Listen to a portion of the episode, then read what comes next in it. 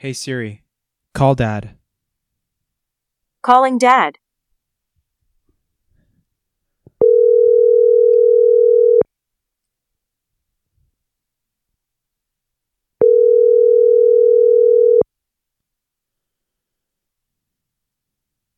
Okay.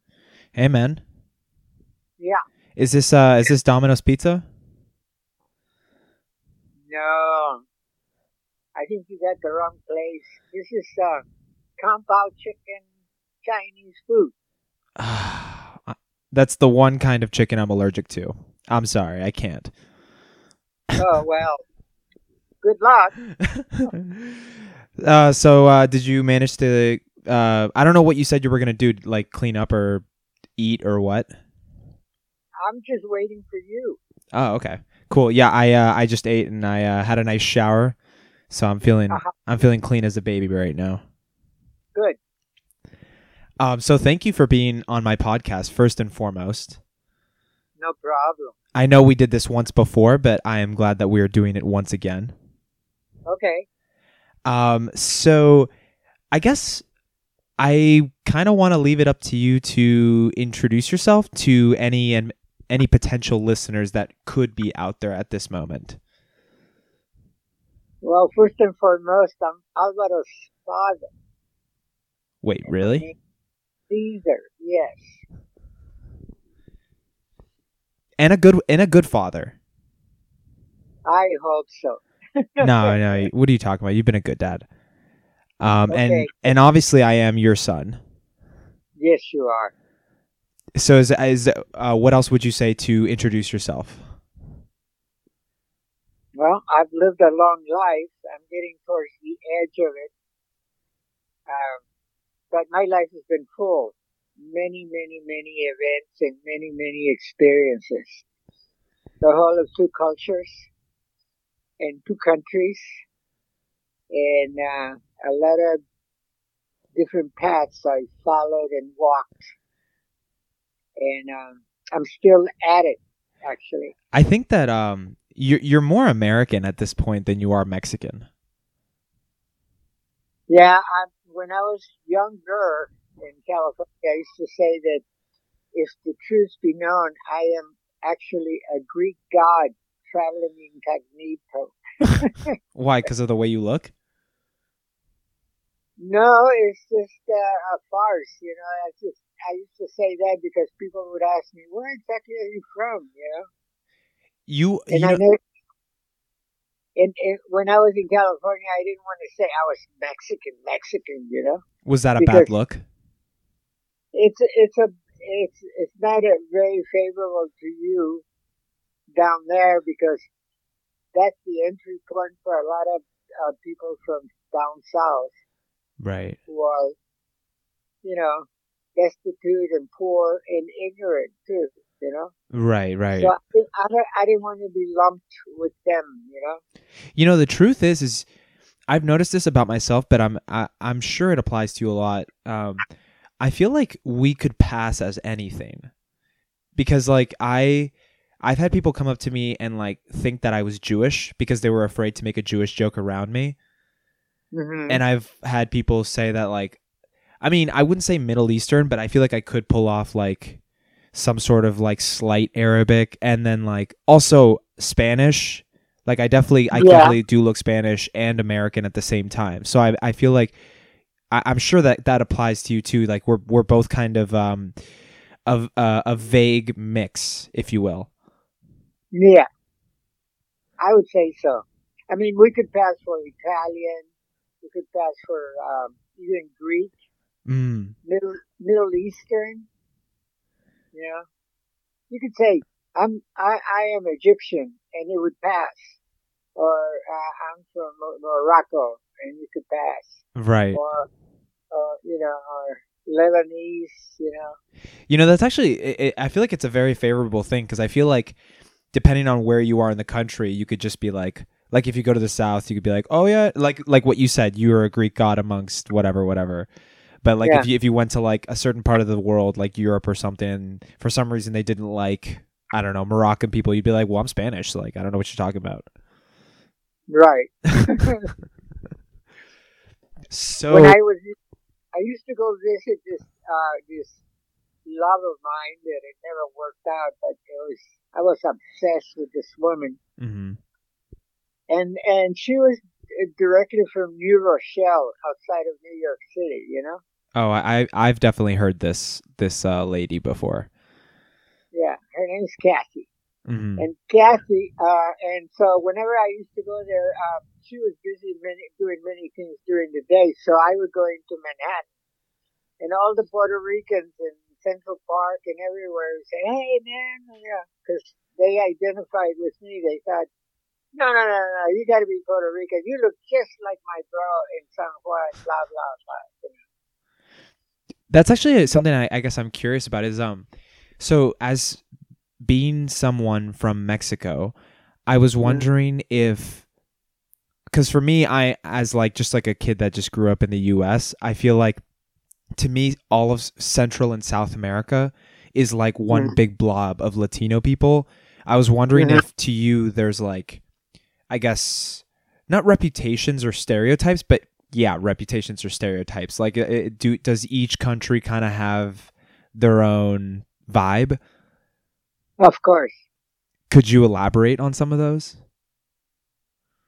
Well, you know, like um, the whole Central America stuff, Nicaragua, uh, El Salvador, uh, Guatemala, you know, even Panama, all of that Central America, you know, there's just it's, it's, it's just a bunch of different people, and their their accents are slightly different, you know, and their and their uh, cultural traits are slightly different too. But you know, they're all uh, very similar in many ways too. You know, but like for example, the people from El Salvador don't like people from like Nicaragua or Guatemala. They think they're special. You know, they do. You know. And- Right. And, there's a lot of very fair complected people coming out of El Salvador, you know. So there's like a bit of like a like a superiority complex kind of thing. Yes. Huh, interesting. So Yeah. have you have you noticed any patterns among like the people that you've gotten along with the best in terms of like the countries from South and Central America? Well, I uh, I had a lot of friends from El Salvador when I was in California. Okay. You I- know, uh, uh, one of my girlfriends was from El Salvador. You know, the one that was that there was the mother of uh, that half sister, half daughter, daughter. You know. Oh, right. Um Yeah, yeah. yes, the the recently discovered uh daughter. Precisely, yeah. Uh, see, I actually went to Santa Monica High School, and I was uh, uh, um, very uh, good friends with her sister, Yvonne. Uh-huh. Yvonne was older than Miriam, Uh-huh. and Yvonne was uh, Louis, Luis, Luis, Luis Argueta Salandra, who was from El Salvador. She was Yvonne's boyfriend, and I, and I spent a lot of time living with uh, Louis in uh, in West Los Angeles. Uh-huh. So so we both went out with uh, with the two sisters, Yvonne and uh, Miriam.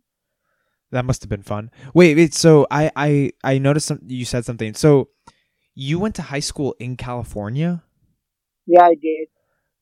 But would you did you did you still live in Mexico at the time? No, no, no. I, I moved from Mexico to LA uh, at uh, 16 years old, almost uh, between 15 and 16 years old.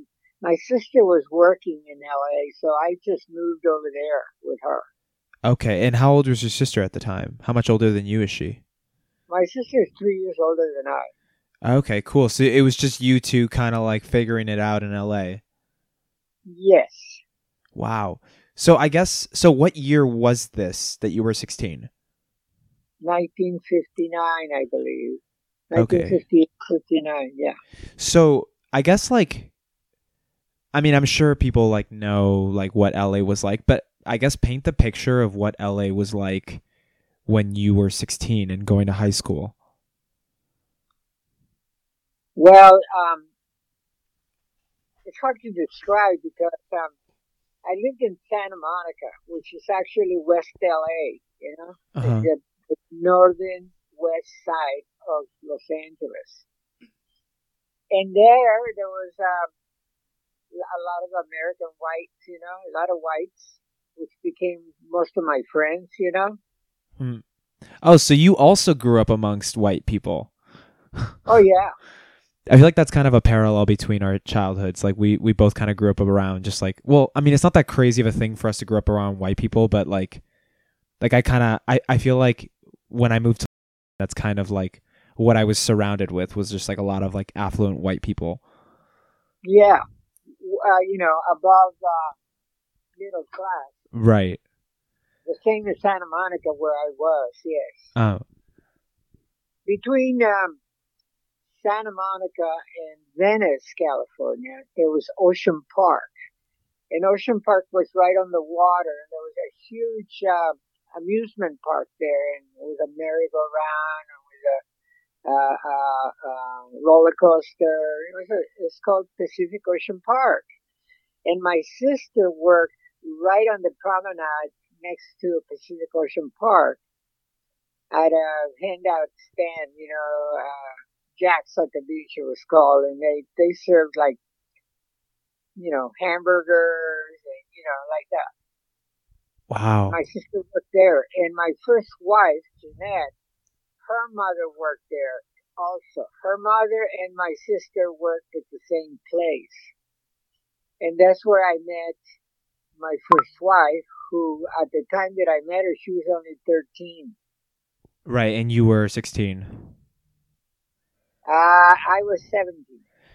It's Yeah, funny because um, I feel like the idea of a 17 year old and a 13 year old getting together in my a in my like time period is like not to not to say that you're an old person, but in my time period, 17 years old means you're a junior in high school getting together with a seventh grader. Yeah. So But, but, to to us, but actually, actually, my first wife developed really quick at 13. Right. And- Well, well, what, what I was saying was that, like, uh, to me, to to us, I feel like that's like an age difference that's considered like very, uh, uh, like almost taboo. Like it's too big of an age difference for us, Yeah. which is interesting because for you, I, I'm assuming like back then it was like a, a much more normal. Huh? I said, I said back then that age difference was probably was it not as big of a deal? Right. Actually, if you put us together at that point in time, we both look almost about the same age Right. because I always look very young. Yeah, I, I saw a couple pictures of you, and you did look very young. You looked nothing like what I expected.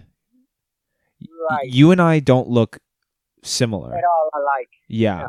I I I feel like my looks came from mom. Yes, you- it, they do. Um. Like I don't have any hair in my body almost, Yeah, and I'm hairy as fuck. and you do. You know. Yeah. So okay, so this kind of brings me to something I guess I'm curious about is like how how are you and I similar and how are we different? Well, physically we don't resemble each other at all, Right. but but emotionally, you took out a lot of. Uh, you adapted a lot of my uh, ways of being and thinking and everything because you were with me in those first seven years every day. Oh, so I kind of inherited a lot of it. And the most the most important part of a child's development is the first seven years. Of course. I mean, you're so malleable. Yes. And so you and I were very, very close. And it was very easy for you to recognize that I was crazy about you, you know? Yeah. So that you so that your your attitude towards me was totally, totally um Uh, embracing, you know. Right. Well, we we we we had a good time. I mean, we would just I mean, you would take me to school and we would just kind of fuck around before class started. Yeah, And then every day every day. Every, every, every day, Yeah. yeah, and then after you would pick me up and we would just go home and like fuck around at the house. Yes. So that was a pretty dope time. Even before, even when you were a baby, right. You know, from the moment that you were born, you landed in my arms and my hands because your mother was always working, Right. and I was trying to fix that house. Uh-huh. I mean, the house, the first house where you were, where, where you grew up and you learned how to walk and all of that, was a, a wreck when we bought it. Yeah, I remember seeing pictures of it. But but but um, it was the only three, uh, three three uh, what do you call it? Three apartment house available for me. You know, for Mhm. what I wanted. Right. I wanted as much as possible to um so that we could see this is a thing that you couldn't recognize at that point in time because uh you were too little. But um when I got the house it was a wreck, an absolute wreck.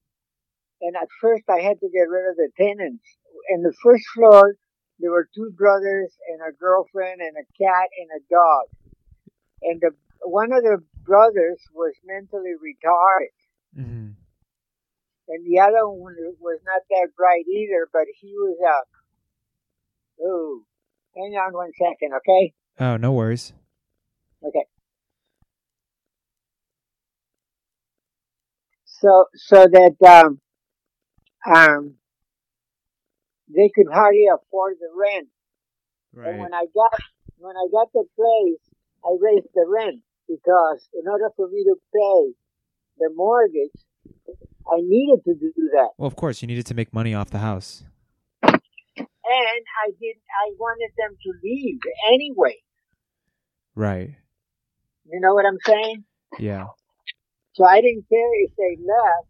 In fact, I wanted them to leave so that uh, I could I could fix the apartments better and rent them for more. Right, right, right.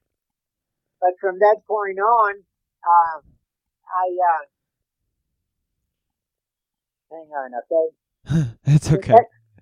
From that point on, I uh, I was busy with the house, every aspect of the house. Oh, of course. So, like I said, it was a a wreck, Right.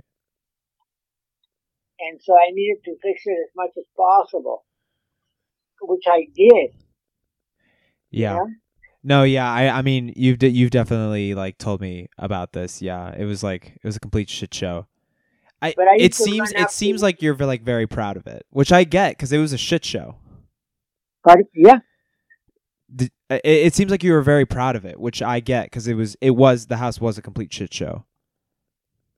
well, what I did is uh, Carlos, Carlos was still there, was still here. I mean, and Carlos and I did the the top floor really quick, you know, in order to get um, to get you and Maria uh, moved in because um, they had raised my rent in in, uh, in Somerville, which is where we were living before.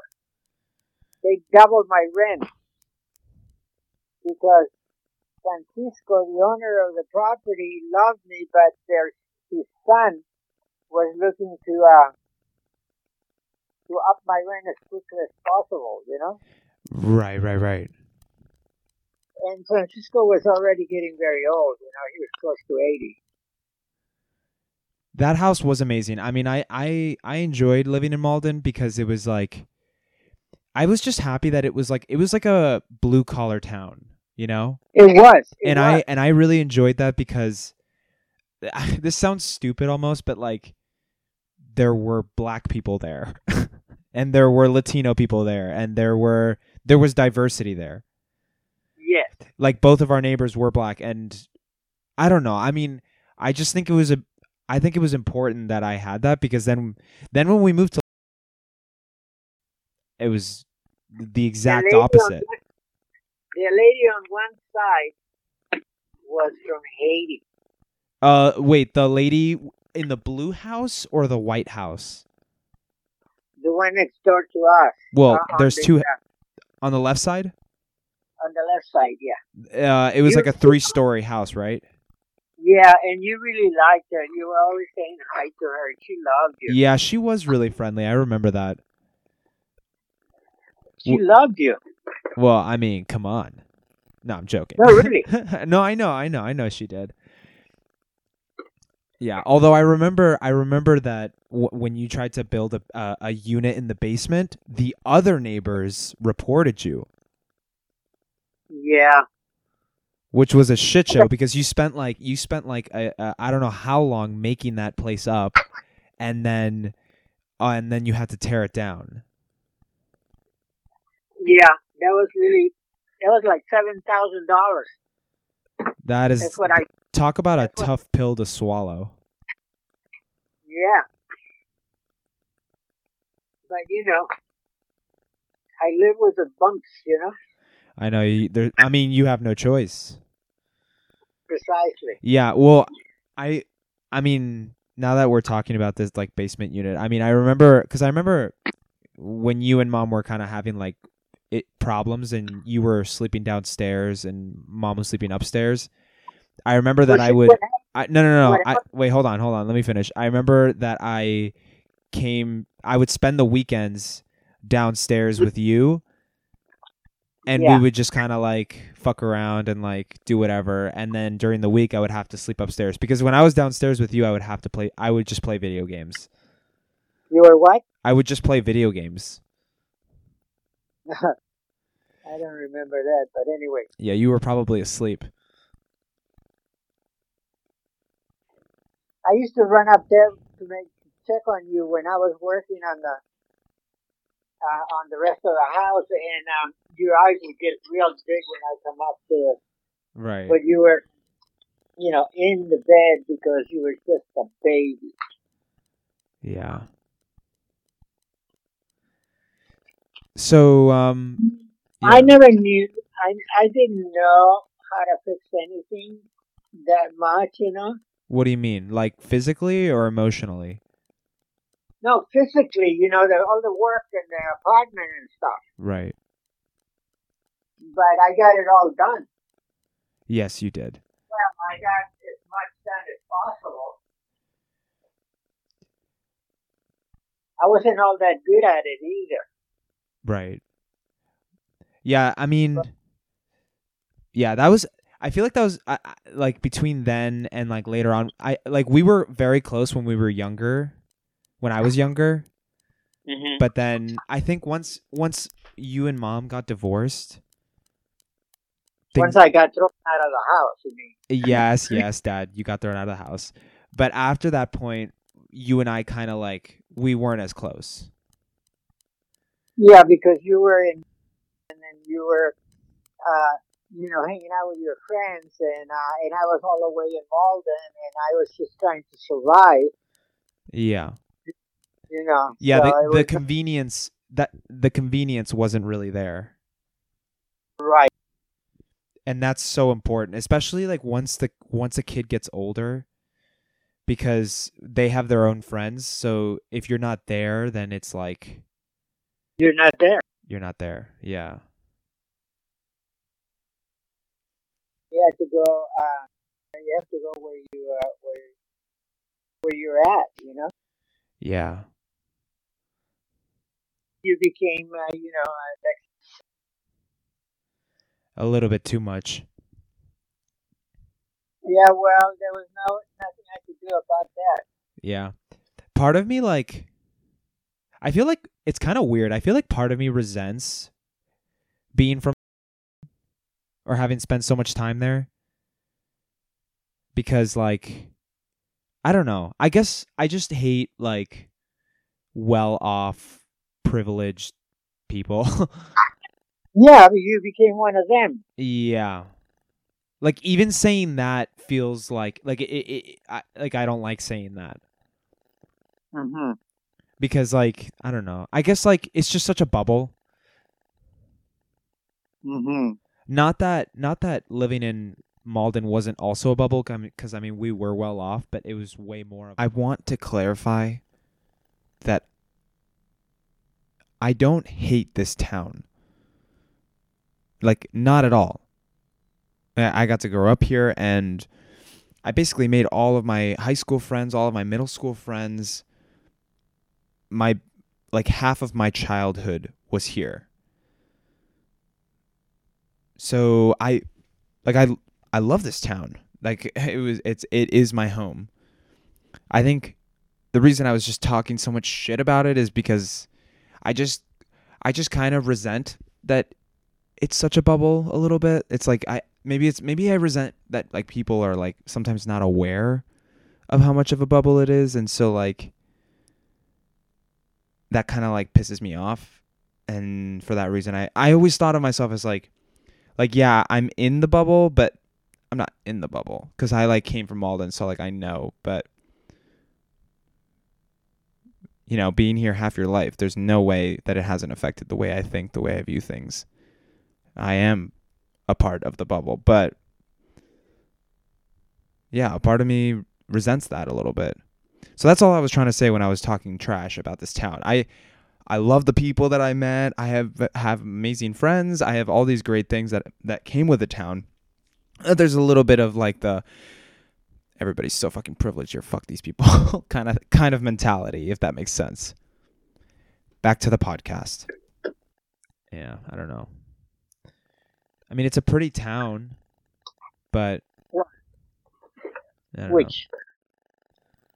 Mm-hmm. But yeah, no. I got fired from a job Uh-huh. because the uh, the manager found out that I was living in, and he looked at me and he goes, I, don't know where the hell he lived, but he looked at me and says, "You live?" I said, "Yeah." And that was he. He hated me from that moment on. Right, because you don't look the part. Well, he was like uh, envious that you know a Mexican from south of the borders, he just invades uh, the best part of, of the town. You know, I mean, that's how, that I mean, that's how right. I mean, that's also that is. Uh, I mean, the reason behind that is also. I mean, it's a little bit of an assumption on your part. Like maybe he just didn't like you. Period. Well, he didn't like anybody anyway. He was the boss, right. you know. Yeah. So I guess I'm curious. So So he fired. yeah, um, I so Dad, I guess like something I'm curious about is like, or not curious about, but like something I guess I I is like an interesting thing is is like the tra- trajectory of our relationship Uh huh. because like we already mentioned this earlier in the podcast, but like we were really close when we were young, and then we had like this like seven or eight year gap where we Mhm. just like didn't really talk. Mm-hmm. and then in college it was like rocky mm-hmm. but then now it's stronger than it's ever been Yeah. Well, you older, that's true and you are you are more understanding. yeah When you when you were younger, like high school and stuff, you could give a shit. You know. right i mean i you, had I, you, had, you had all of that uh, upbringing kind of making you different, you know? right right right so dad But, you- oh go ahead Yeah. no you go ahead but, you know, we survived it all, you know? yes we did and it only took me moving 700 miles away for us to get close Real close. real close Yeah, well, because I'm I'm here for you, you know? that means a lot Yeah. Means a lot to me too. you've been you've like you've really been there for me for like this trek cuz Mhm. like i mean whether it's just like like remember that whole thing where that that guy took my money Yeah. like i lost for context for anybody who hasn't doesn't know, but basically I lost. I rent. I lent two hundred dollars to some bum because he asked me for it, and then he never paid me back. Right. Yeah, that was a shit show.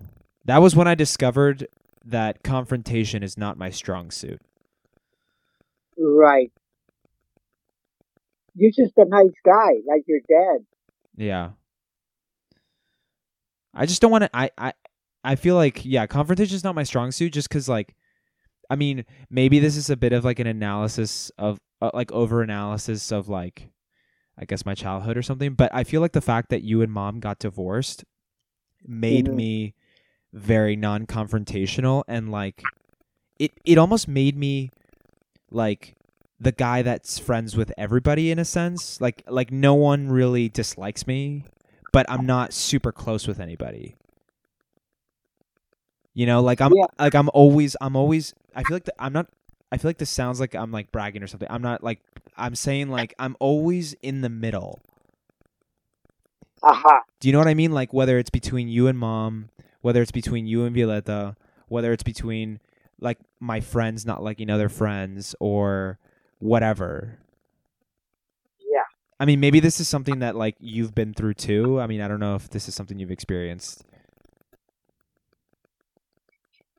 You're very diplomatic with your relationships. Right. Are you that way?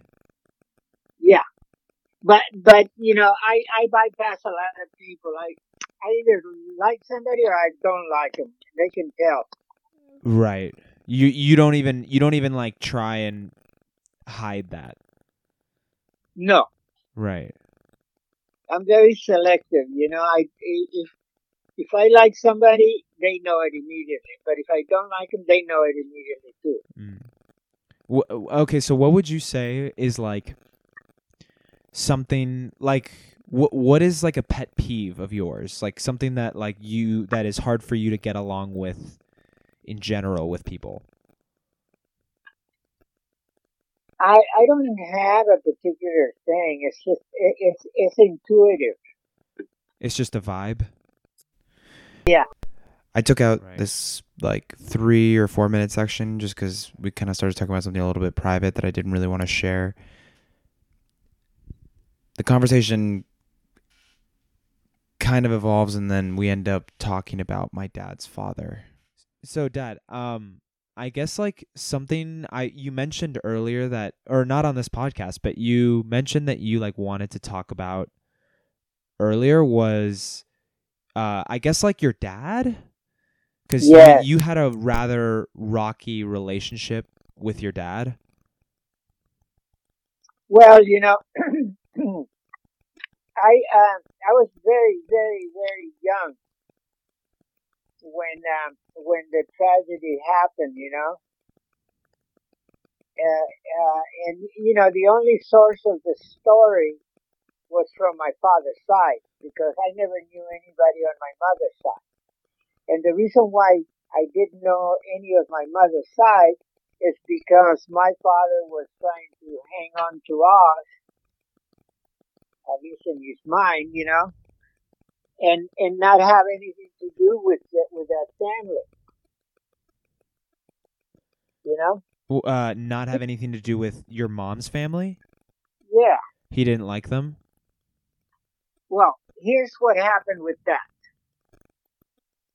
When he met my mother, she was she was suffering from stomach ache or something, and they were at a festival at a, at a, a Central Park in Leon, you know. Uh-huh.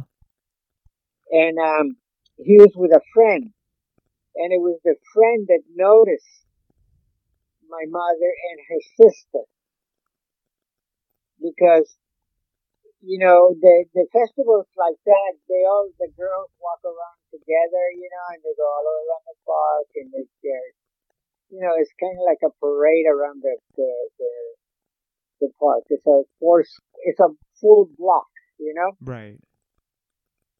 So, um, so his friend kept saying, "Hey, look at these chicks, man! They're really beautiful." Blah blah blah blah. blah. And my father kept saying, "Yeah, yeah, yeah. Okay, okay." because he was not feeling well anyway. Right. So he didn't really give a shit. Right, exactly. So the other guy made all the moves, and so he ended up uh, uh, befriending my sister and my aunt. Uh huh. And the guy went after my mother first, you know. Wait, you said he ended up befriending your mom and her friend? No, there was her sister. Uh huh. It was my mother and her sister. Oh, okay, okay, okay, okay, okay, okay. They were together. Yeah. And then my father and his friend kind of befriend them. Uh huh. But the guy was definitely after my mother. So my father didn't care. He went out, he, he kind of like hung out with, uh, with my aunt.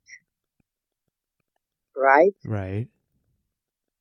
So the aunt really fell for my father, but the, the problem with my aunt is that she was portly. In other words, she was a little fat. Right.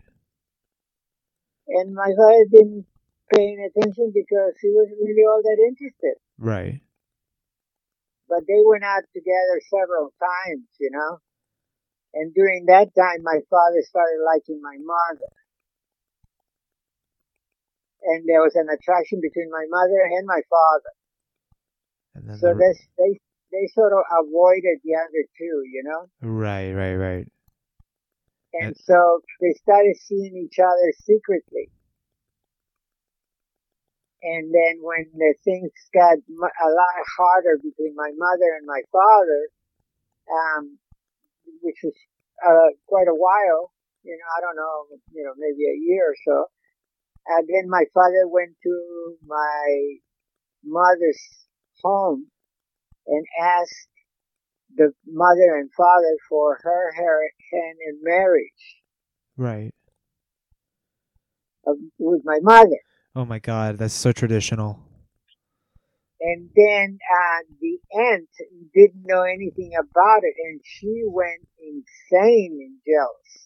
Right, because they had she had gone out with your dad, so she was like, "What the hell are you like doing?" Like, Right, exactly. So my father didn't care. My father went ahead and married my mother. right, But the animosity between the aunt and both of them was really strong. of course. And uh, they had two brothers as well. And the brothers were wrestlers. Really? Yeah, they were professional wrestlers, yes. Like, uh, like, like performative wrestling or like traditional, like actual wrestling. Yeah, you know, the, the regular wrestling in Mexico is like it's pretend, but they do it really well. Oh, like with the with the masks and everything. Yeah, yeah, exactly. Oh my god, that's that's hilarious. Yes. Well, anyway, my father and my mother got married, and immediately after, she, my mother, became pregnant With your sister. uh, no, with the first firstborn. oh, the brother. yeah, the older one, and his name was Romeo. Because my father liked Shakespearean plays. I did not know that. Yes. So Romeo was born, and Romeo was an incredibly beautiful baby, like you were. Thank And- you. Romeo, Romeo was born on 9/11. He was also a Virgo Whoa. because I I have his birth certificate. Whoa. That's only two days away from my birthday. Holy crap. and um and he was beautiful. Everybody just loved him.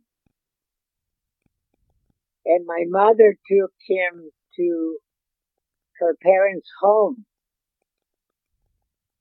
And something happened at her parents' home where Romeo became very ill. My father claimed that he was poisoned by my aunt because she was horribly jealous of my mother and them, their marriage. Do, wait, so Do you think she would have done that? Well, I have no way of knowing what really happened because I was not even born yet. Right, of course. And so, um, so uh, my mother was terrified about my father finding out that the baby was sick. Right. So she kept saying, you know, and, and he kept, my father was, was absolutely obsessed with his son, his first son, you know, Right, of course. of course. And so he kept saying, where's Romeo? You know, why haven't you brought him home? She goes, well, you know, she would lie about it and she would tell my father that, you know, how her, her mother was crazy about the baby and her father too. And so they would not, they didn't want to let go of him for a while. Right. But my mother promised my father that he would bring, she would bring him back home shortly in, in a little bit, you know? Well, you know, time went by and my son, my, my brother was not getting any better, so my mother was torn between to tell my father or what to do or trying to cure him, you know? So my father became, uh, suddenly he blew up and he, uh, flew into a rage and he went, he charged to the house, the parents' house. And when he got there, uh, to the crib where, Alva, where, where, uh, Romeo was in the crib, he was dying. Jesus. My father picked him out of the crib and he died in his arms. And my father, you know, with his explosive temper, he said that he promised that he would, uh, somebody in that house would, is, was going to have to pay for that baby. But he didn't say it to anybody, you know. Right. So apparently they were not getting along. They separated. And the only reason why they got back is because my mother was pregnant with my sister. Uh huh. So when my sister was born, they were really uh, uh, not getting along at all. But my sister was seven seven months baby. Right. She was premature, big time. So my father said that she would fit when she was born. She could fit in a shoebox. And she, my sister was hovering between life and death all through the early childhood. Jesus. So they already had the problem of Romeo dying, and now my sister was almost dying every other day because she was so premature. Right. So um, for a while they separated because my father would fly into those rages of his and beat up, uh, you know, abuse my mother.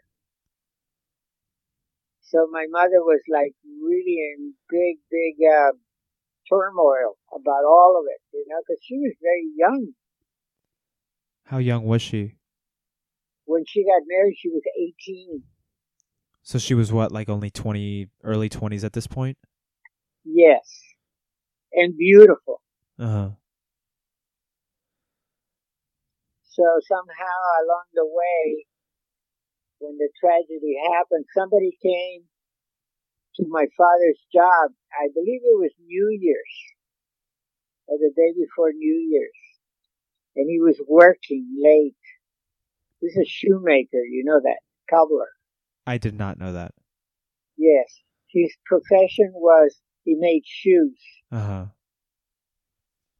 Then he, he was working late and somebody came over and told him that they had seen or that he had seen my mother talking to some guy somewhere. Oh, God.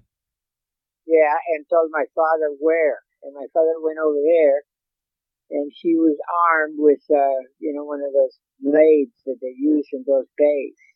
Uh huh. And those blades were like a machete, Jesus. long, with a, with, with, with, uh, you could shave with a blade. It's pure steel, you know? and and about uh, a foot, almost a foot and a half long. You know, almost like a sword. You know, and um, and no handle on them.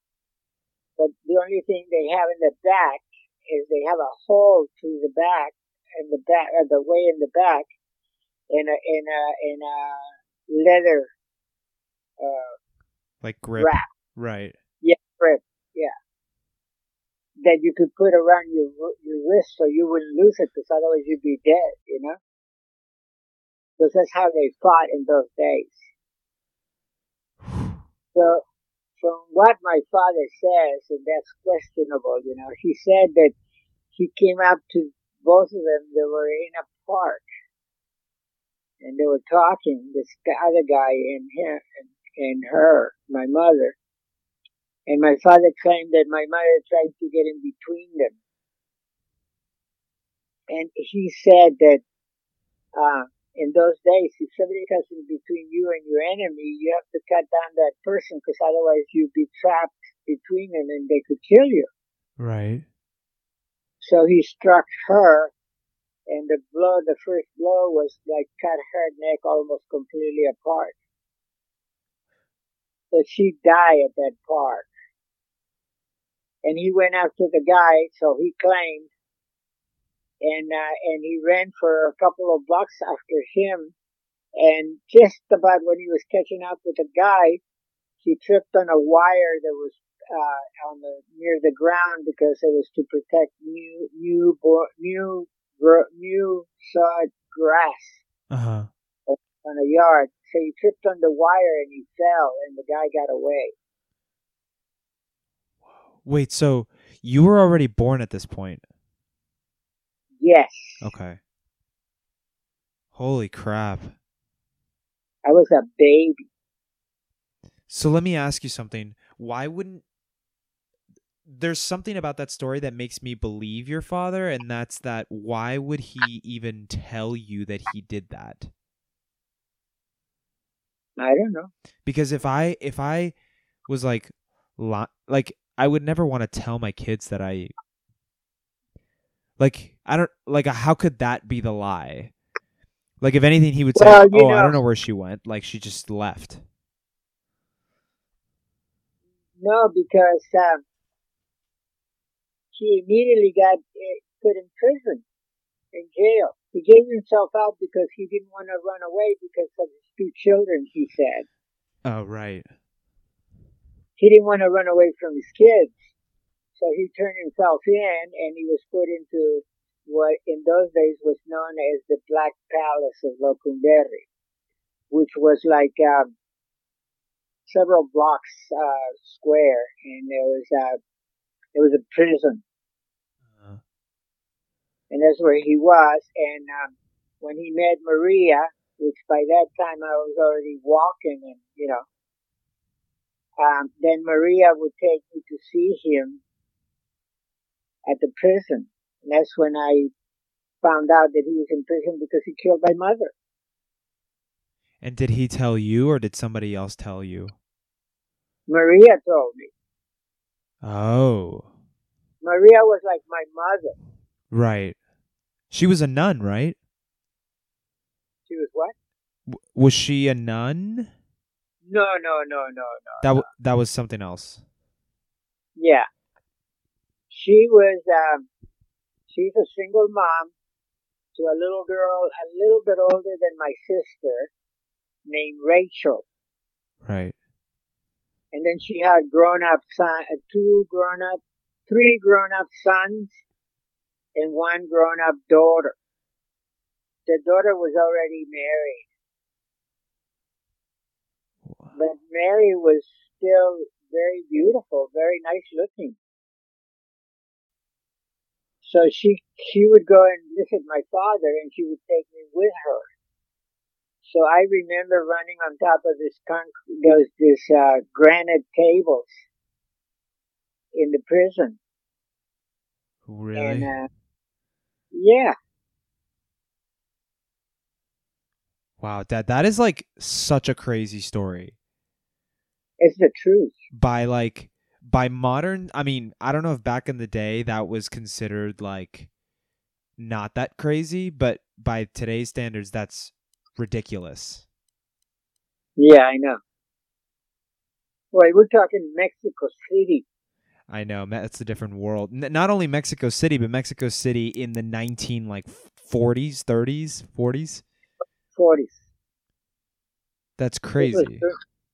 Dur- during the war, you know, uh, a little after the Second World War. Wow.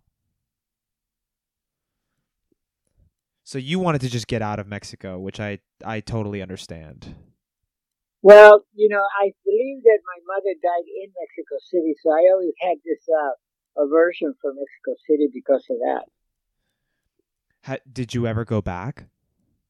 I've been there. I've been back a couple of times. What was it like to go back? It was interesting. I, w- I went to the address. I remember the address. And what was that like? and they, and they're tenements, very very poor tenements. like a sorry, what's a te- a tenement? They were like, uh, okay, you walk in through a big gate. Right. The gate has a door on it that is smaller, Uh-huh. and then you walk in and there's a huge patio. And on both sides of the patio, there's apartments, but there's apartments are very crude and they're very high ceiling, way up, you know. Okay. and the ceiling up on the top is uh, like uh, metal corrugated metal. Wow.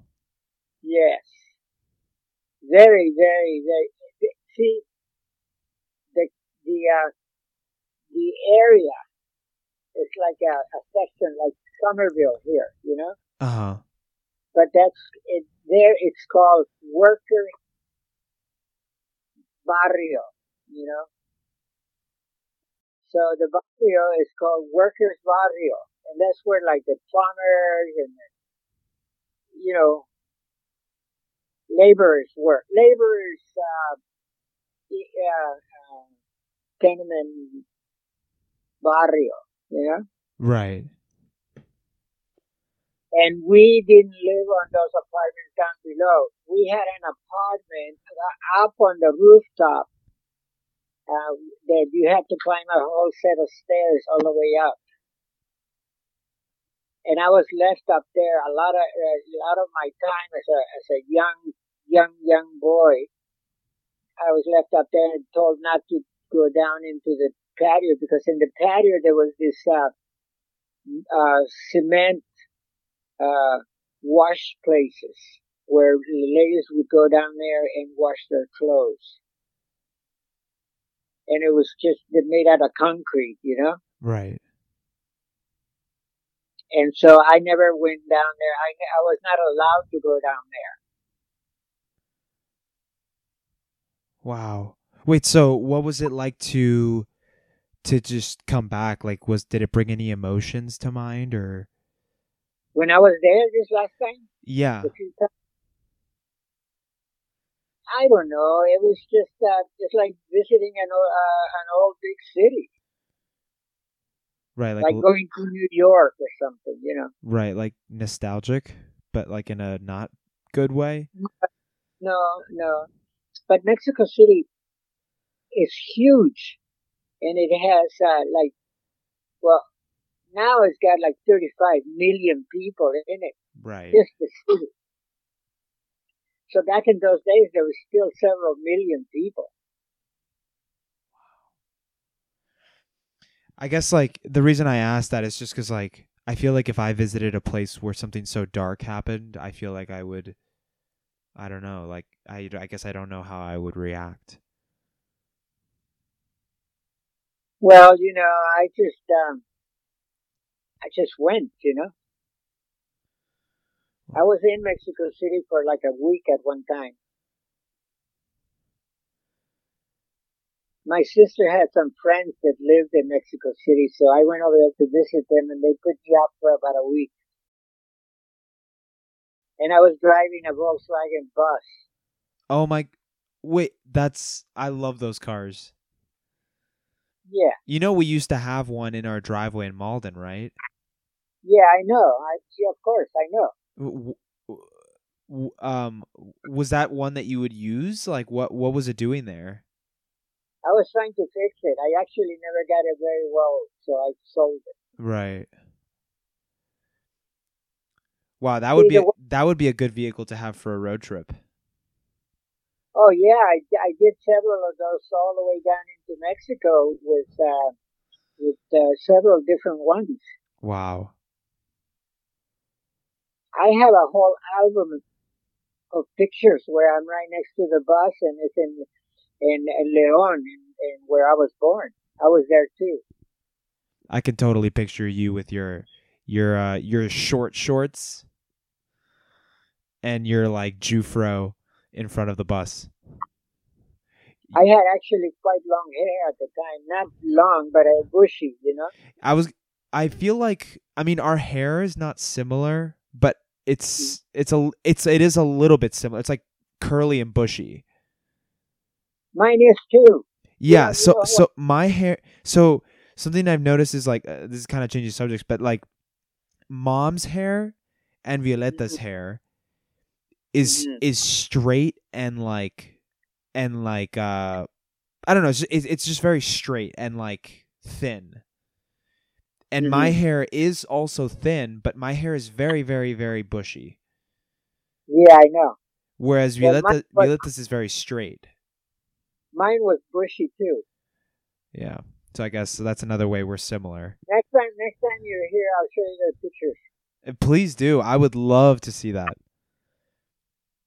I'll take some pictures and I'll I'll, I'll send them to you. Well, you know I'm coming to Boston in like uh a month ish. Yeah. Okay, good. Yeah. But um yeah, I um I guess like one other thing I'm like curious about is like what was it like living in LA with just your sister? Well, you know, I immediately got a bike. Like a motorcycle? No, a bicycle. Uh-huh. Like one of those old, but uh, uh, ten gauge, uh, 10, 10 gear, you know. Right. And I used to ride my my sister on the on the uh, On the basket. on the handlebars. Yeah, and I take her from Ocean Park into Santa Monica and back and like that. what is she like? Well, my sister's always been like, she claims that she's my mother, you know? I can see why she would say something like that. Yeah, and she called me mijo, mijo. Right. Do you see her as a mother figure? Well, I, I kind of pushed her away and from that perspective, but, you know, I always loved her, you know? Right. I mean, we're very, very, very close, you know? What is she like? Just like her personality. Well, she has a very negative side. She can be very stubborn and very feisty, you know? Right. But most of the time she's very loving and very giving, you know? Right. Most of the time, yeah.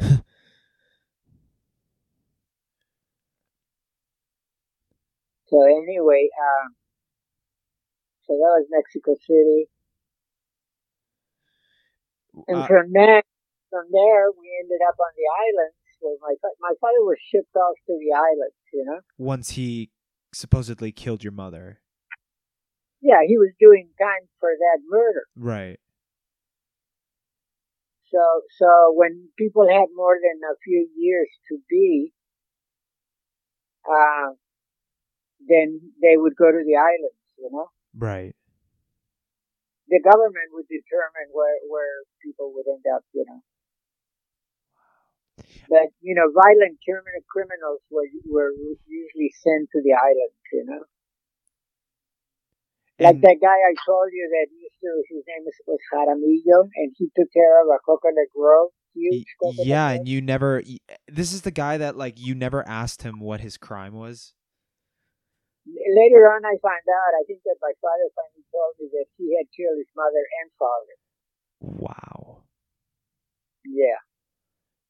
You know, there's something like like the fact that a convicted murderer who killed both of his parents being Mhm. friends with a young child is like such a weirdly poetic story. Mm. I feel like that could be like a movie or a story or something. Well, there were a lot of people there that were, you know, famous. The guy that killed, killed, that killed Leon Trotsky. Trotsky was a mate of Karl Marx. Uh huh. He was, he was Russian, Karl, Karl Marx. And, uh, there was another guy, Engels. Engels and Marx. Right. They were the intellectuals of the communist uh, regime, you know, manifesto. And Trotsky was one of them, but he veered off with his own ideas. Uh-huh. And Marx and Marx and Engels uh, did not could not stand him anymore, and so he was uh, exiled and he went to Mexico. And the Russians sent a killer to uh, to take care of him. And the guy that, that killed Trotsky killed him with a little pick that is used to climb mountains. Mountaineer's pick. It's like a little hammer. Anyway, that guy that killed Trotsky went to prison for the crime, and he was known as Trotsky in the prison. But he was, that was not his name, but he was the one, one that killed Trotsky. So he was on the island. And you like did you meet him? No, I knew who he was and everything, but no, I didn't meet him. No, Wow. there was not a lot of uh, lot of relationships between uh, uh, prisoners' families like mine with the prisoners. No, So let me ask you something. So they sent your dad out to the island with you got like you went with him? no, You just visited him. no. He was when he was on the island. He managed to buy a house. Uh-huh.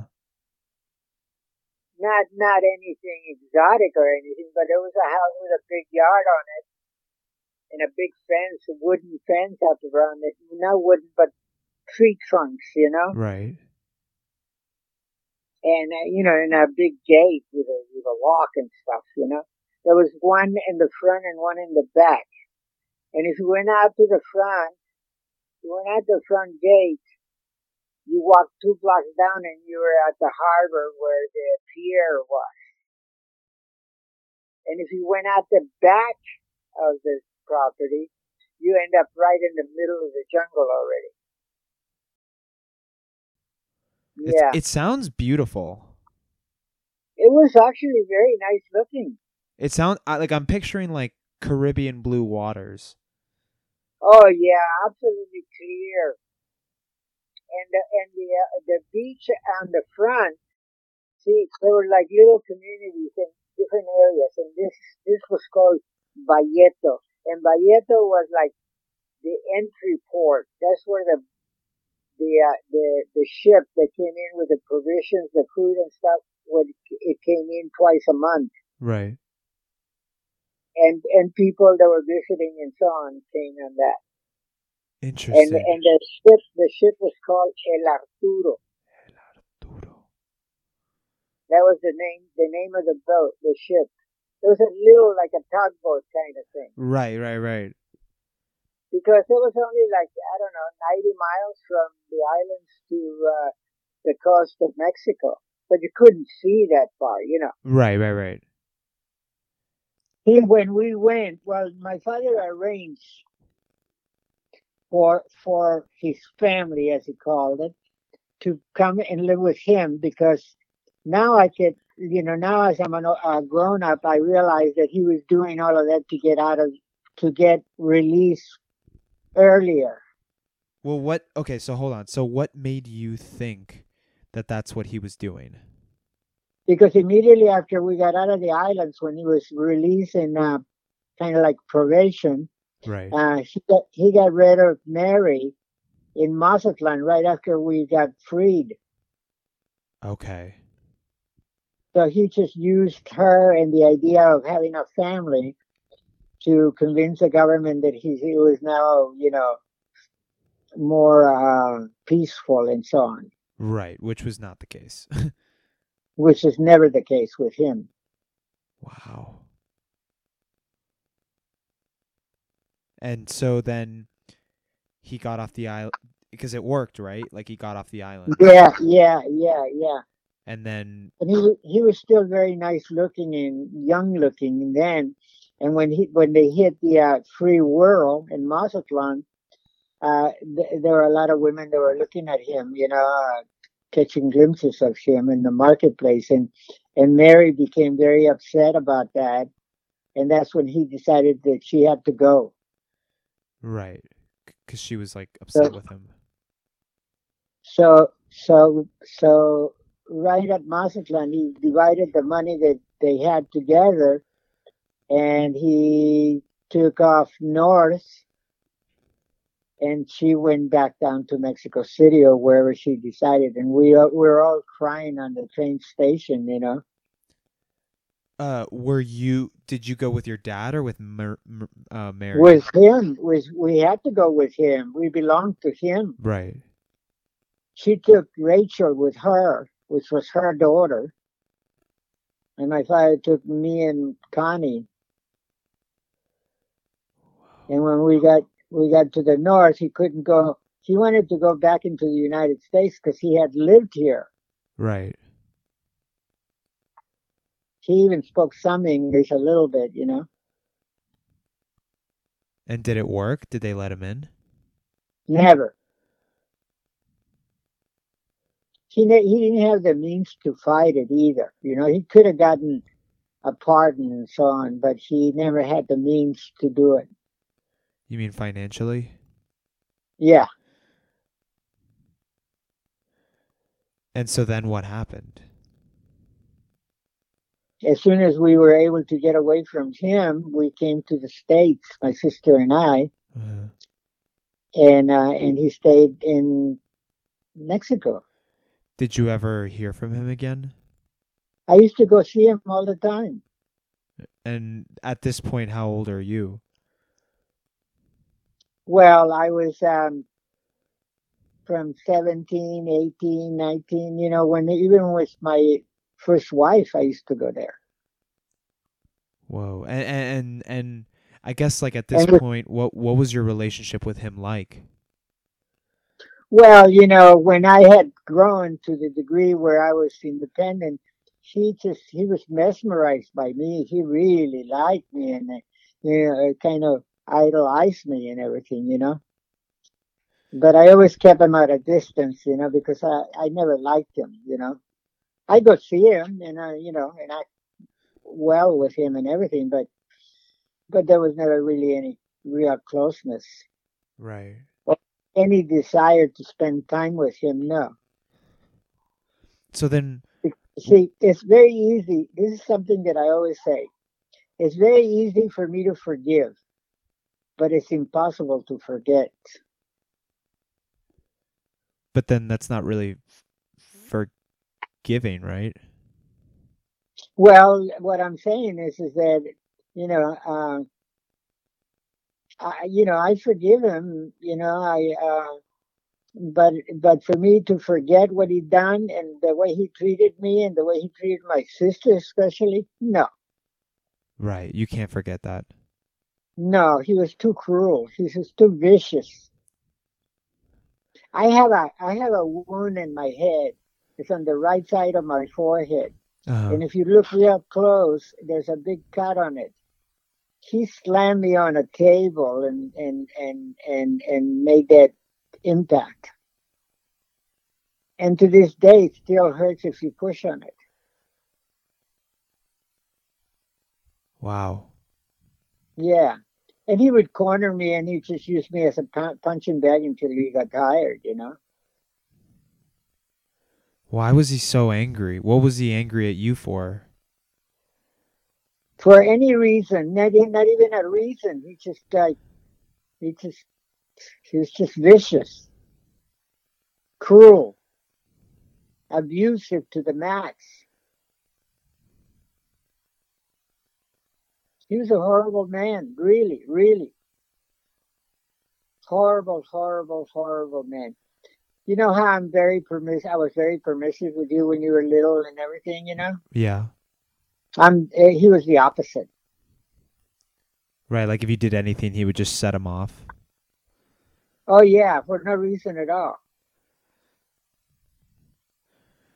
You know, you could have been the same way with me. Oh no. a lot of no i'm not saying like i'm saying that because like a lot of people who grow up getting abused end up doing the same thing to their children Yeah, but I I never did. Not with my kids. With the with the girls, no. mm. you know that i feel like that is like a pretty admirable thing to like break the cycle My ex-wife, my ex-wife was more violent with the girls than I. Much, much, much, much. oh i remember you telling me about jeanette i remember you told me that jeanette had like this very masculine side to her Oh yeah, yeah. She was to look at. She was beautiful. The body and everything were very nice, very Right. nice. but But she could be explosive.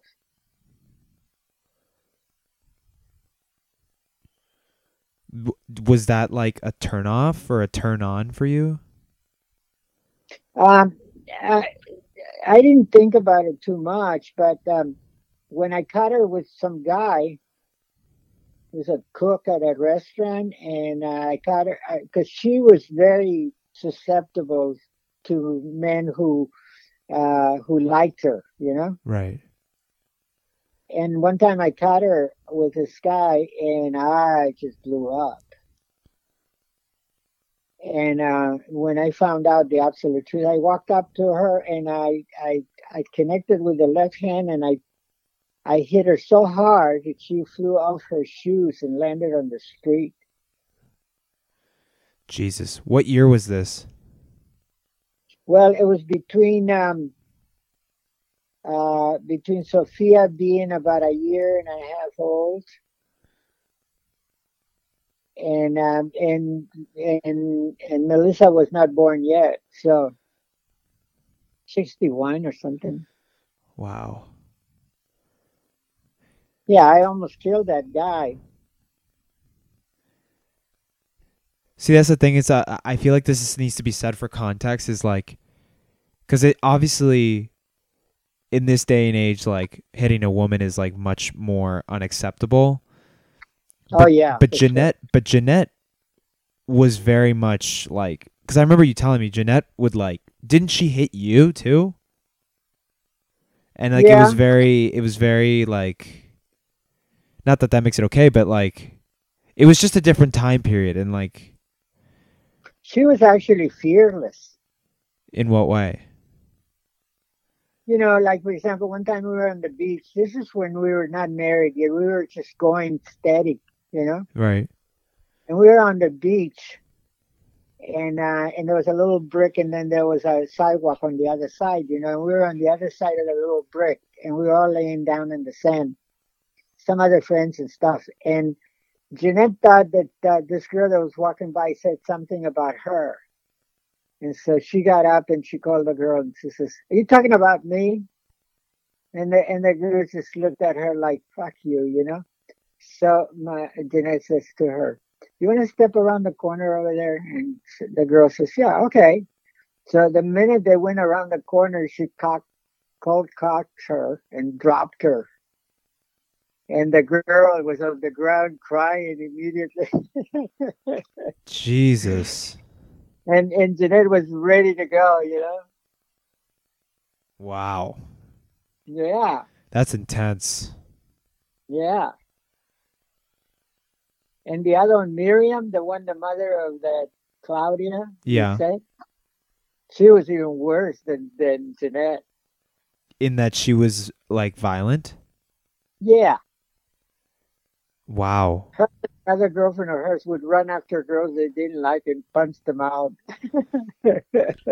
It's kind of interesting that like Unbelievable. uh, it's kind of interesting that like both of those women have like very very intense temper. I know most of the women that I've, I had were very, very feisty. All of them. I find that to be very interesting. Okay, I- I am no psychologist by any means, but I'm just I'm just like connecting dots. Like it it it, it your dad was like a very very a very very angry person and then it seems like a lot of the girls you ended up with were very very very feisty and and kind of on that angry Mhm. side. hmm I, I just I I just think that think that that's interesting. Interesting, huh? The conversation got a little bit private here, so I went ahead and just completely decimated the next five minutes. Eventually, the conversation naturally kind of fades into us talking about Buddhism, which is a huge part of my dad's life. Well, that's that's the best part of it, I think. How how it all began.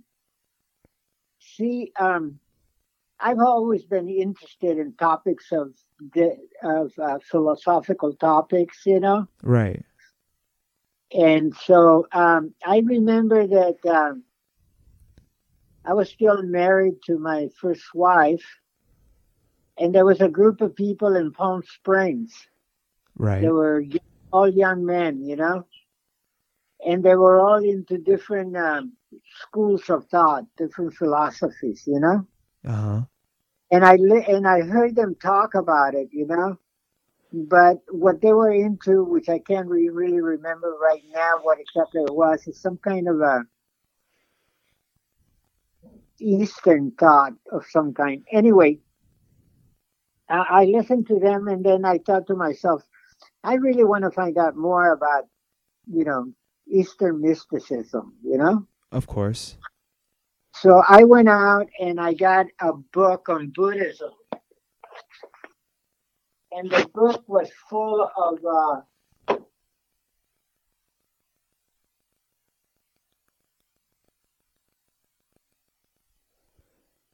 Full of. Hello? Hello? Uh oh. Hello? how about now? uh, that works better. Yeah, I can hear you now. Okay. So I got a book on Eastern mysticism and Buddhism, Okay. and uh, in it, in that book, I heard for the first time about the Lotus Sutra. But because it was all um, Sanskrit. Sanskrit is the old language of India. Uh, yeah. Okay, so uh, the terms were all in Sanskrit. So the Lotus Sutra in in that book was known is the translation is Saddharma Pundarika. Okay. Saddharma Pundarika is the Lotus Sutra in Sanskrit. Uh, So when I met this guy from Malaysia, I, I never really knew exactly where he was from. Out of the blue, he kept, he popped out into my life, this man. And he was a little guy too, not nothing big or anything. And he was, uh, he was obviously very, very, uh, uh, new in the country because his English was very limited. uh, and and he started telling me, look, what I'm trying to tell you and what I want you to learn or, or to have is better than if you hit the lottery. It's better than all the wealth that you could dream of. It's it's just the greatest thing. He kept saying, you know. wow. That's a good sell. But because uh, he couldn't really articulate very well in English, you know. It was hard to Okay. translate it. So he started uh, he said i want you to uh, see something. So he took me to his house. Uh huh. and he opened up his butsudan and he told me that was a butsudan and that the inside and he opened it up and he showed me for the first time in my life the gohonzon which for context for people who don't know it's just it's a scroll of paper inside of like yeah, a you know the gohan thing that i have. Oh no i do. I i was just explaining for context.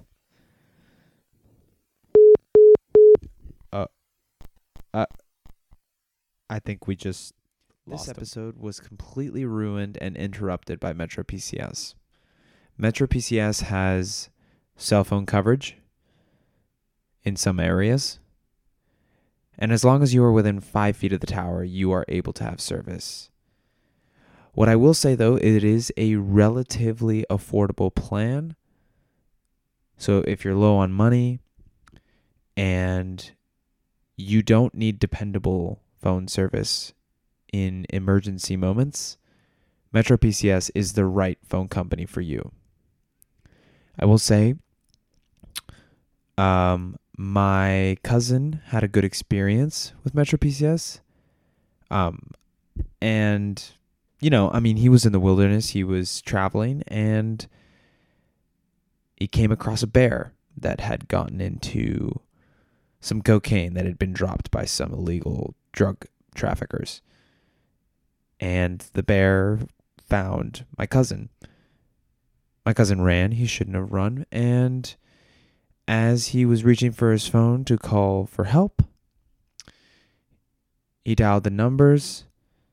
His phone screen his phone was about to die, so he was really running on tight time and the bear was catching up on him.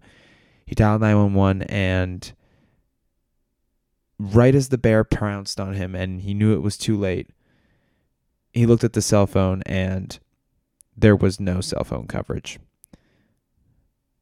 So I can tell you something. You have cell phone coverage whenever you don't need it with Metro PCS. It's just in those few moments where you really need it where they choose to screw you. That's why I choose literally any other platform other than Metro PCS. Now back to this podcast. Hey Siri, call dad. Calling dad. Thanks Siri.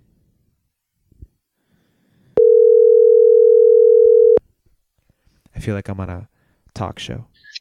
Hello? Hey man, I think I dis- lost you there for a second. Yeah, I did. Yeah. So you so you said this guy took you to his house. He showed you his Gohonzon, which is like a it's like a like a something that you you you pr- you like chant at.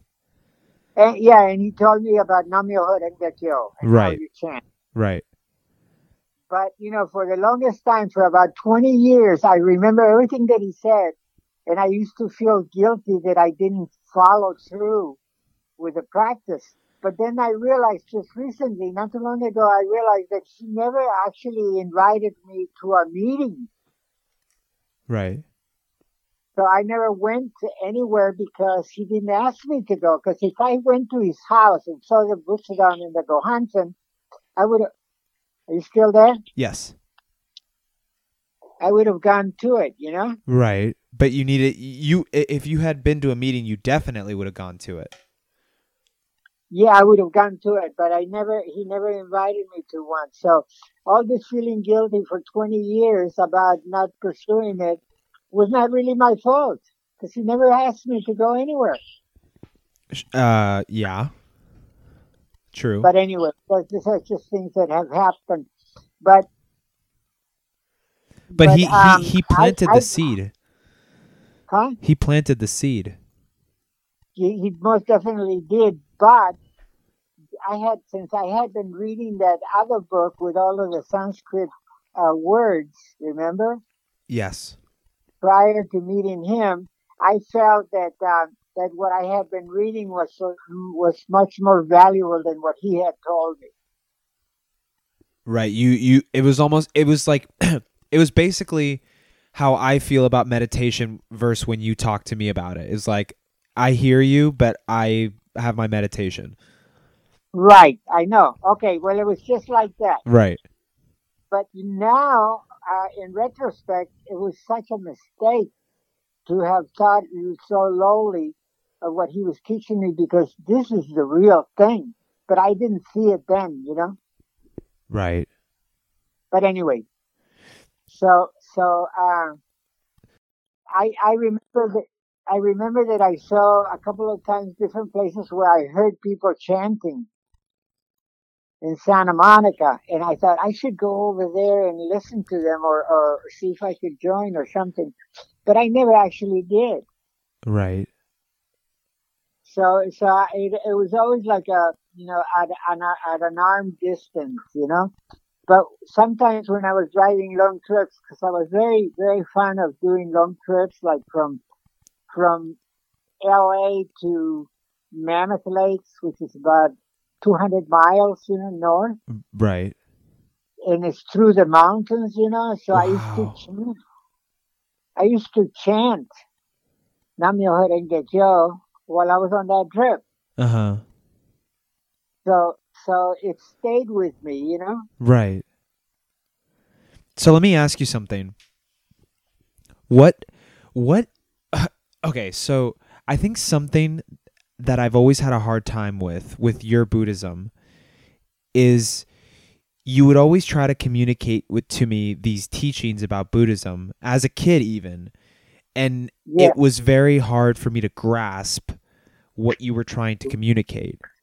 Right. So, to the person, if you were talking to a person that is very, very, I guess, like logically minded, Yeah. how, how would you describe what chanting actually does and why there's power in sitting in front of a Gohonzon and chanting those words over and over and over again to a person that doesn't have any understanding of the mystic law or all these things that you grasp. because because like in the Lotus Sutra it says it doesn't matter if you don't understand a word of it or why it is so. Right? If you do it, if you do it, if you just drop your guard, don't think about it and just do it, the results would convince you of it. Right. So, just to But- just but what it is is that see, remember that whole thing that I told you about Dharma nature? yes, the essence of Okay. everything. Well, right there, right there. That those those two words cover it all. Cover it all. It says the fundamental nature of enlightenment. That means that Dharma nature is the fundamental nature of Buddhahood, of, of achieving enlightenment, Right. because it is contained, it's contained, and the title of the Lotus Sutra is Nam Myoho Renge Kyo. Right. So what the Buddha was trying to tell his disciples for 50 years is that if you only drop your doubts and just embrace the Lotus Sutra, everything will fall into place. And there's no way, there's no way that a Buddha is going to lie to you because if he does, that means that he's not a Buddha. Right, but how can you tell if he is a Buddha? by the actual by his life by his uh his actions Right.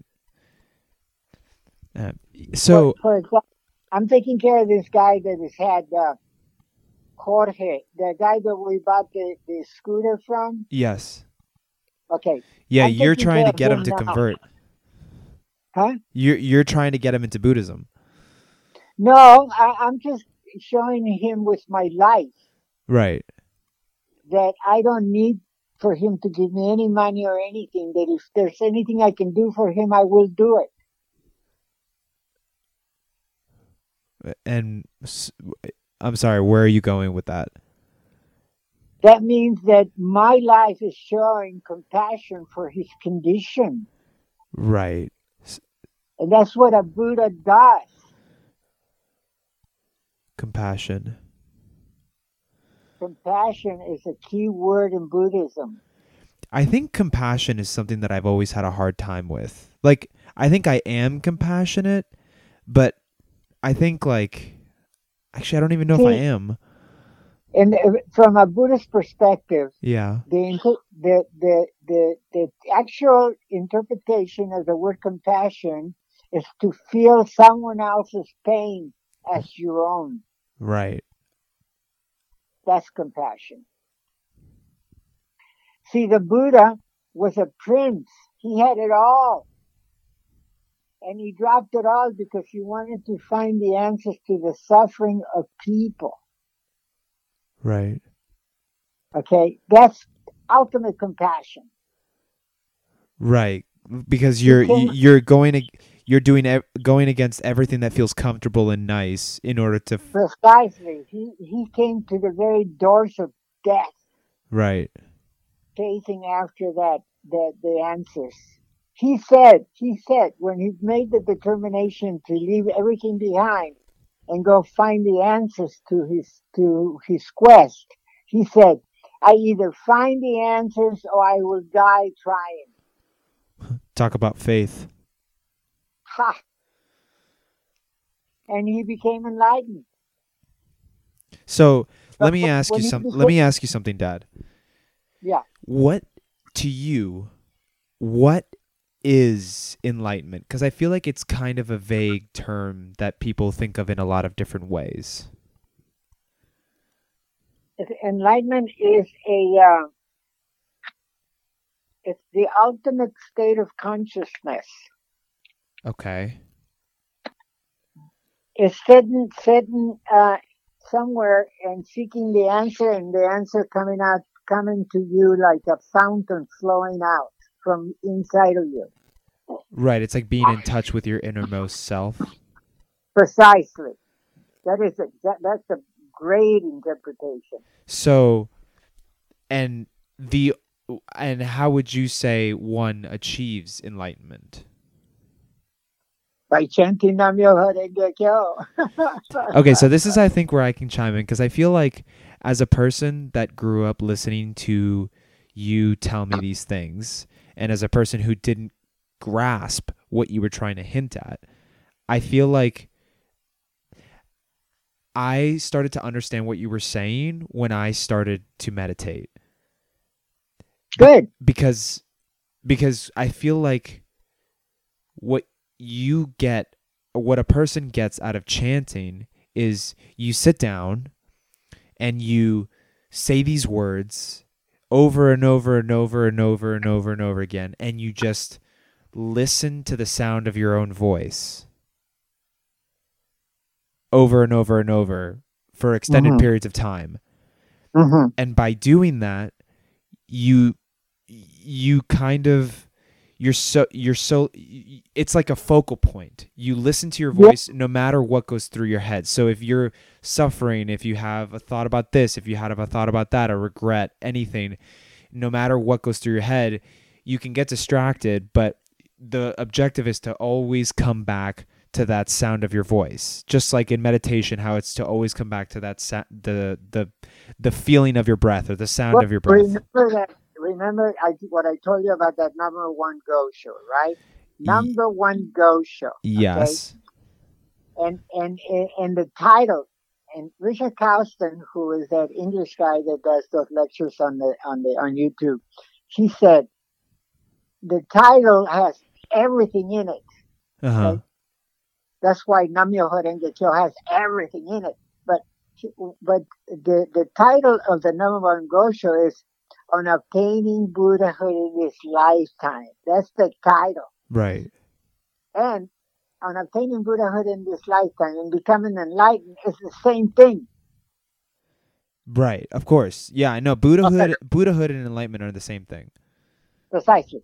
So she says on that show, if you wish to free yourself from the sufferings of birth and death that you have endured from time without beginning, because life is eternal, obviously, right from time without beginning, and to accomplish without failure unsurpassed enlightenment in this lifetime, then you must perceive the mystic truth that is inherent in all living beings.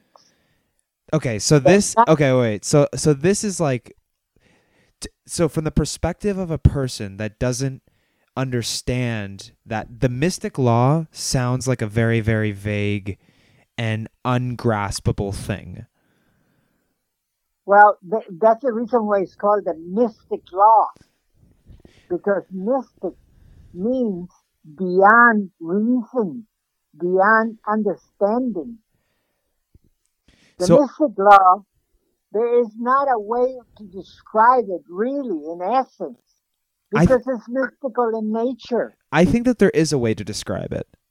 Well, I so I was trying to tell you that fundamentally, uh, I was trying to tell you that, that that once you get past all of these hurdles and stuff, then you find out that the mystic love manifests itself in everything. It is the source of everything. This is the reason why it said the true nature of all things and all phenomena identifiable with the supreme law itself right. the essence of the Buddha's enlightenment, the absolute truth.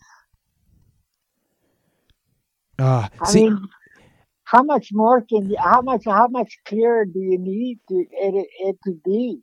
because it's uh, You're you never, you never, you never, mentally, you're never going to grasp it because it doesn't come to you through grasping it logically through a mental process. It comes through faith. Yes. eh, Okay. And so this is my this is my this is my definition of the mystic law. My definition of the mystic law is an absolute commitment to the moment. Because when you're and you say faith, right? So commitment to the moment.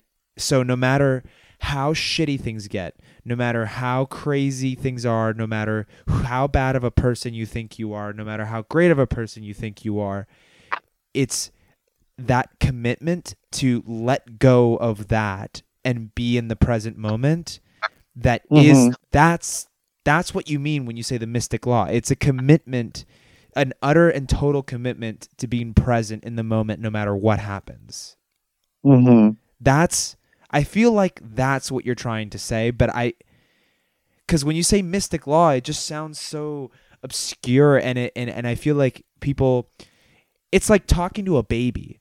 Like and talking about like complex algebra. Like Okay, they're not well, to they're not to Here's like the. Here's the thing. yeah. Okay. You are, are, are trying to unravel this huge net of the, of things, you know, of, of objects and things, you know, Right. and, and, and, and it becomes really, really difficult, you know, when you're trying to grasp it. This is what you're trying to do is grasp it. And it's not something that you will grasp. It's a thing that happens to you. And it, it, see, your life condition from total darkness and ignorance and, and, and, and idiocy and, and stupidity and all of that stuff, you grow from that, those moments on and you're climbing up this pathway. And you know that you're moving upwards and that your life condition is increasing and that you're, you're getting answers out of the blue, you know, especially when your life condition is really enhanced by your efforts.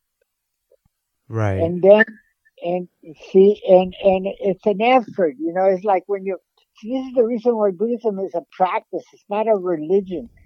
A practice means that every step of the way brings about results. right. Whether you see them or not doesn't matter. That does not matter. You, your effort is bringing about the results. Right. Conscious or conscious or whatever.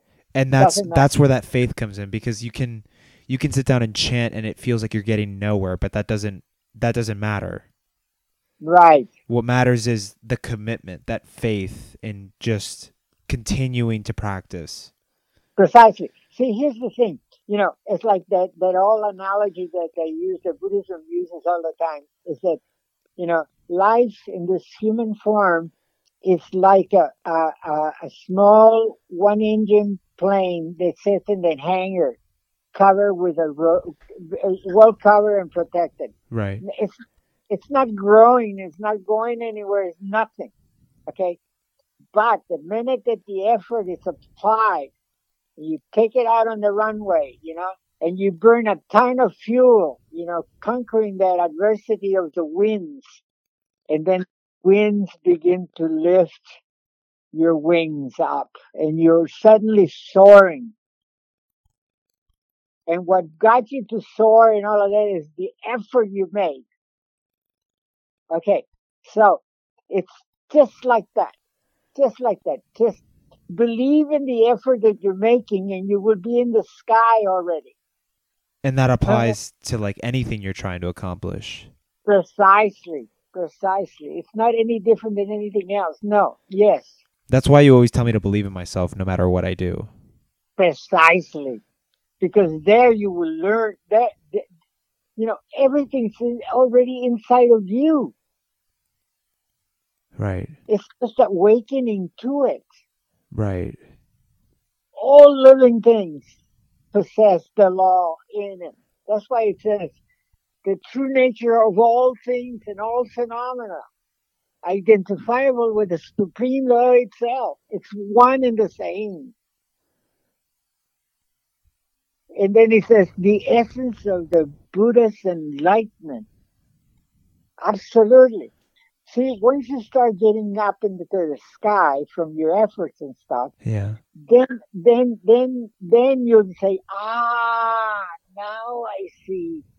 Ah, and all these discoveries begin to take place, you know. Right. And what is what is happening is you are dispensing, you're doing away with the ignorance that has been holding you back. That's all. right. You just have to keep showing up. Precisely, precisely. And the more effort you make, the the greater the results. Right. Wow. But you know, the, the, there's also other things to consider. You know, it's like the inherent darkness is also inside of you. You can't take it away. Right. You just have to learn to work with it. Yes. So you have to learn. You have to learn what that's all about. To see the inherent darkness are the are in a very colloquial way the the, the demons, the Yeah. dark demons of ignorance and stuff. They're gonna attack you like nobody's business. You know. Right. But if you defeat them, okay, then your growth will be like straight up. Right. See, so actually the fighting the demons is what gets you way up there. Right. It's like that the adversity of the wind that actually lifts your whole. So in the sense it's so so in the sense it's you need the demons. You need the dark side. Precisely, precisely. That's why there's no separate way. The only thing that you need to do is to learn the middle way. And the middle way is to, to recognize that side and this side, you know, Right. and how they interrelate, you know. Right. That's why Richard Causton says there is no way in the world that all the adversity that the that, that, that the dark side of the force throws at you that could, that it, that can, that it can defeat you. You will have to surrender to it to be defeated by it. As long as you put the effort, you're going to climb over it, Right. See, and that's the middle way. You know, it's through engagement. Right. Yeah, yeah. That's beautiful. I know. Thank you. I, I know, but you know, my need, my tremendous need at this point in time in my life is to make you see that. You know, it's like when I was with Sophia, Right. when when Sophia, before she even started to really, really grasp, you know, we were at FNCC the first time Yeah. and they, a- they asked her, uh, how did you come about to becoming a Buddhist? And then she smiles and she says, well, my dad has been spoon feeding me Buddhism since I was quite young. oh yeah. Yeah, no, same here. And I thought to myself, wow, what a compliment. Literally. Oh, God. But this is the reason why Sophia and I are so close now, you know, is because she really sees, you know, she works hard, Right. hard. You know, she understands the value. I used to, before she got this, this, this great life condition, before I used to say, Sophia, am I losing you here or what's up? She said, she'd say real silently like, she'd say, Dad, I'm all in. That's funny. Yeah. And, Yeah, and but- I love, the thing is though that like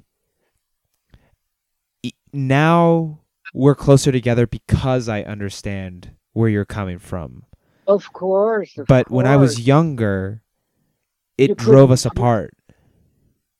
Yeah, right. Because you thought I was I was out to lunch. I mean, it's But not so much. It's but not I so don't, much. I don't I don't understand how you could say that because one time when you were real little, you said to me, right after your mother threw me out of the house, you say, "Dad, how is it for you now?" You know, and I say, "Well, son, Alvaro, I I have good days and I have bad days," and you say, "Well, Dad, I know why is that," and I say, "Well, why is it?" She, she says, "Because Dad, you're becoming enlightened." I couldn't believe you said that. You I know? I think okay. To be honest, I think I was saying that because I think that that's like I It's don't what know. I needed to hear. yeah, exactly. I know, I know. But you said it so beautifully. Thank you, it thank you. matter. Yeah, it I mean, public speaking is my forte, so Good. Remember that when you're on the stage. I will. I want you to be great, Alvaro, at that. I I mean, I'm just gonna keep putting in effort, no matter what happens. Well, you remember that the plane doesn't take off into the into the heavens Without, without the effort. the effort. Yeah, Yeah, no, I promise. I know. I, I, know. feel like I mean maybe it's too soon to say this, but like I there was one night where I was laying in bed and it was like I could almost feel that like I've chosen what Mhm. I want to commit to. Mhm. It was like I just it was like I don't even care how bad I am on stage. I don't care what happens. Like I'm just going to keep just punching that wall and just showing up. All the way. Yes, yes, yes. But you know what kind of pleasure I will feel when I go and sit in the audience? When you're like on top of it and, and you and you arrive, man, I say to myself, I will say to myself, my God, is does this kid make me feel happy to the extreme? That's not to sound sad or anything, but that's that's why you got to stay healthy, man.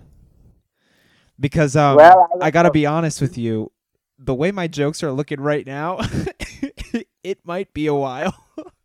no, I know, I know. Uh, you know, I've already, I've already lasted eight, almost eighty years. right.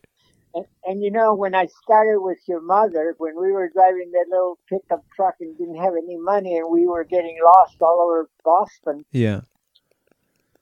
I uh, I never gave up. I said, okay, here's what I have to do. I have to marry her real quick so that she can get to work and to do what she needs to do. Right.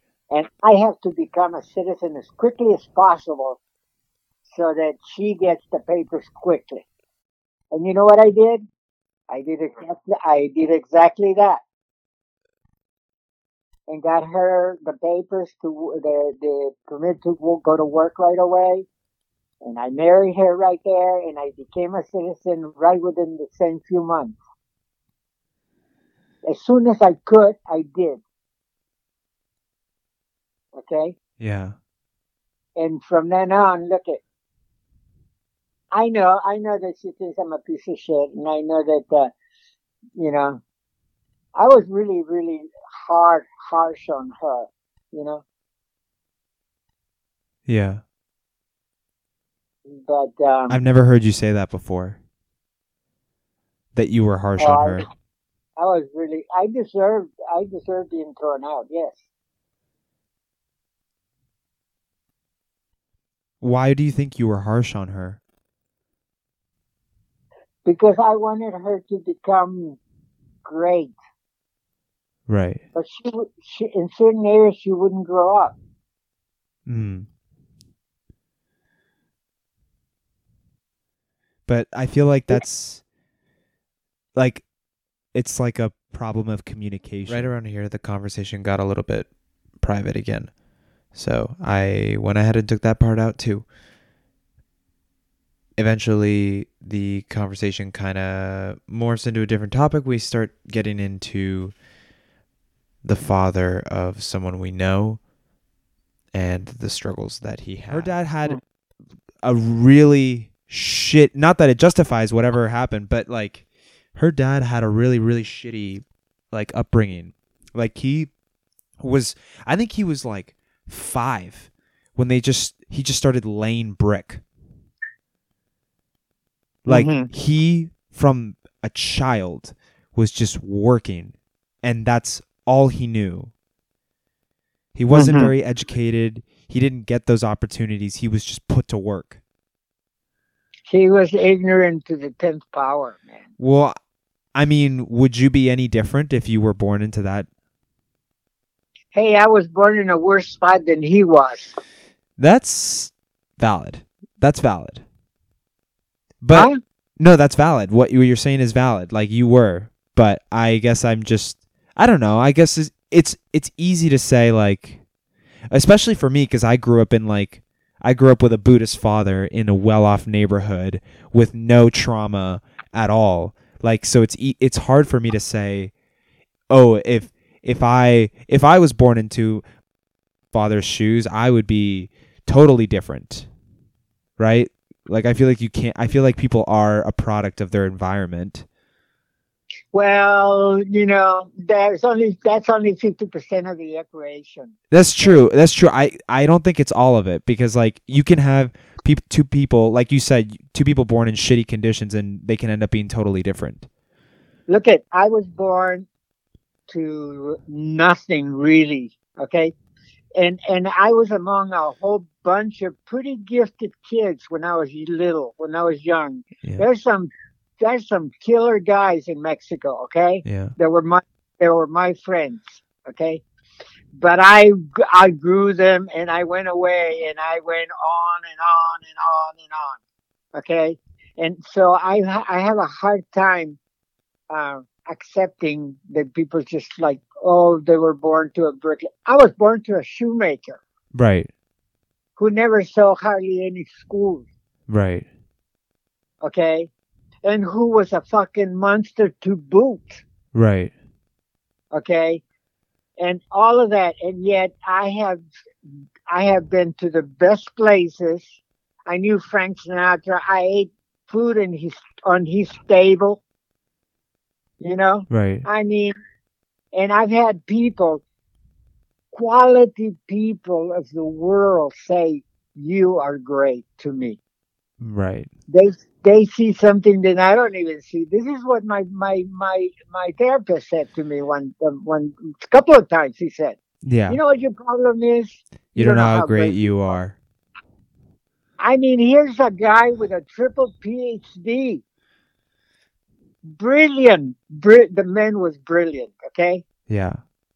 and and and dearly loved by me, man to man. This guy, he looked like Don Quixote de la Mancha. Okay, he did. His hair went everywhere, and you know he didn't care about anything. But when he talked about things, man, the man was very, very, very on. Okay, Right. and I loved him. You know, like that, like that doctor on in Saudi, the guy with my own birth, my birthday. Oh God, what a what a what an intellect. Okay, Hmm. and he told me the same thing. He says, "No, you don't have any problems." He said to me. And we came out of his office, and it was eleven o'clock at night. And he says, "You know, I just love to talk." He says, to Right. me. I, I agree with you. I mean, I don't think a, a I I think it's a little bit of both. Like a person, like to an extent, a person is a product of their circumstance, but not entirely. Not entirely. It's yes. you know, it's never the extremes. Like when somebody asks, the or- middle way. Eh, the middle way. This is what I always say, bro. If you ask any of my friends, whenever there's an argument where it's like, is it this or is it this? It's never either or. It's always in the middle. Precisely. It's like it's like for example like i had an argument for years with this with my roommate joe and the ar- the argument was what's more important intention or consequence. And for years we argued, and I always argued intention, and he always argued consequence. And then in, after like four years, we were like, yeah, it's a little bit of both. Mm-hmm. And I don't know. I think that's kind of cool. It's like whenever you have an argument about the extreme about what's right, what's wrong, it's never either or. Alvaro. Yeah. It's 10 th- almost 10.30. Oh yeah, I should probably go to bed. Yeah, you need to because I don't want you to make make make you be late. But you know, just just listen to me on a couple of things. You know, What's that? dig into your own heart, okay, Yeah, and find the greatness in you. I'm trying. Well, you know what? You know what? You you you're a hundred a hundred miles ahead of me at this point in your life. Mm. Well, because of you. Well, I don't know about that. I'm just telling you. I mean, you you are you're you're you're an intellectual, really, Mm. Thank you. and so am I You are. in my own way. We are two intellectuals. Yes, we are, and this is the this is what makes us one. Mm. All right. Well, I think this is a great place to end the podcast. Pardon me? This is a great place to end the podcast. Okay, but remember, you know, um, you you still need to work really hard all the time, I will never stop. and never forget that this is a fleeting event. This life. It's just a Don't ride. waste, don't waste don't waste your time. Live it, live it, live every moment. I will. Okay. All right. I love you, Dad. I love you too, son. All right. Good night. Till the next time. Thank you. Bye. Bye.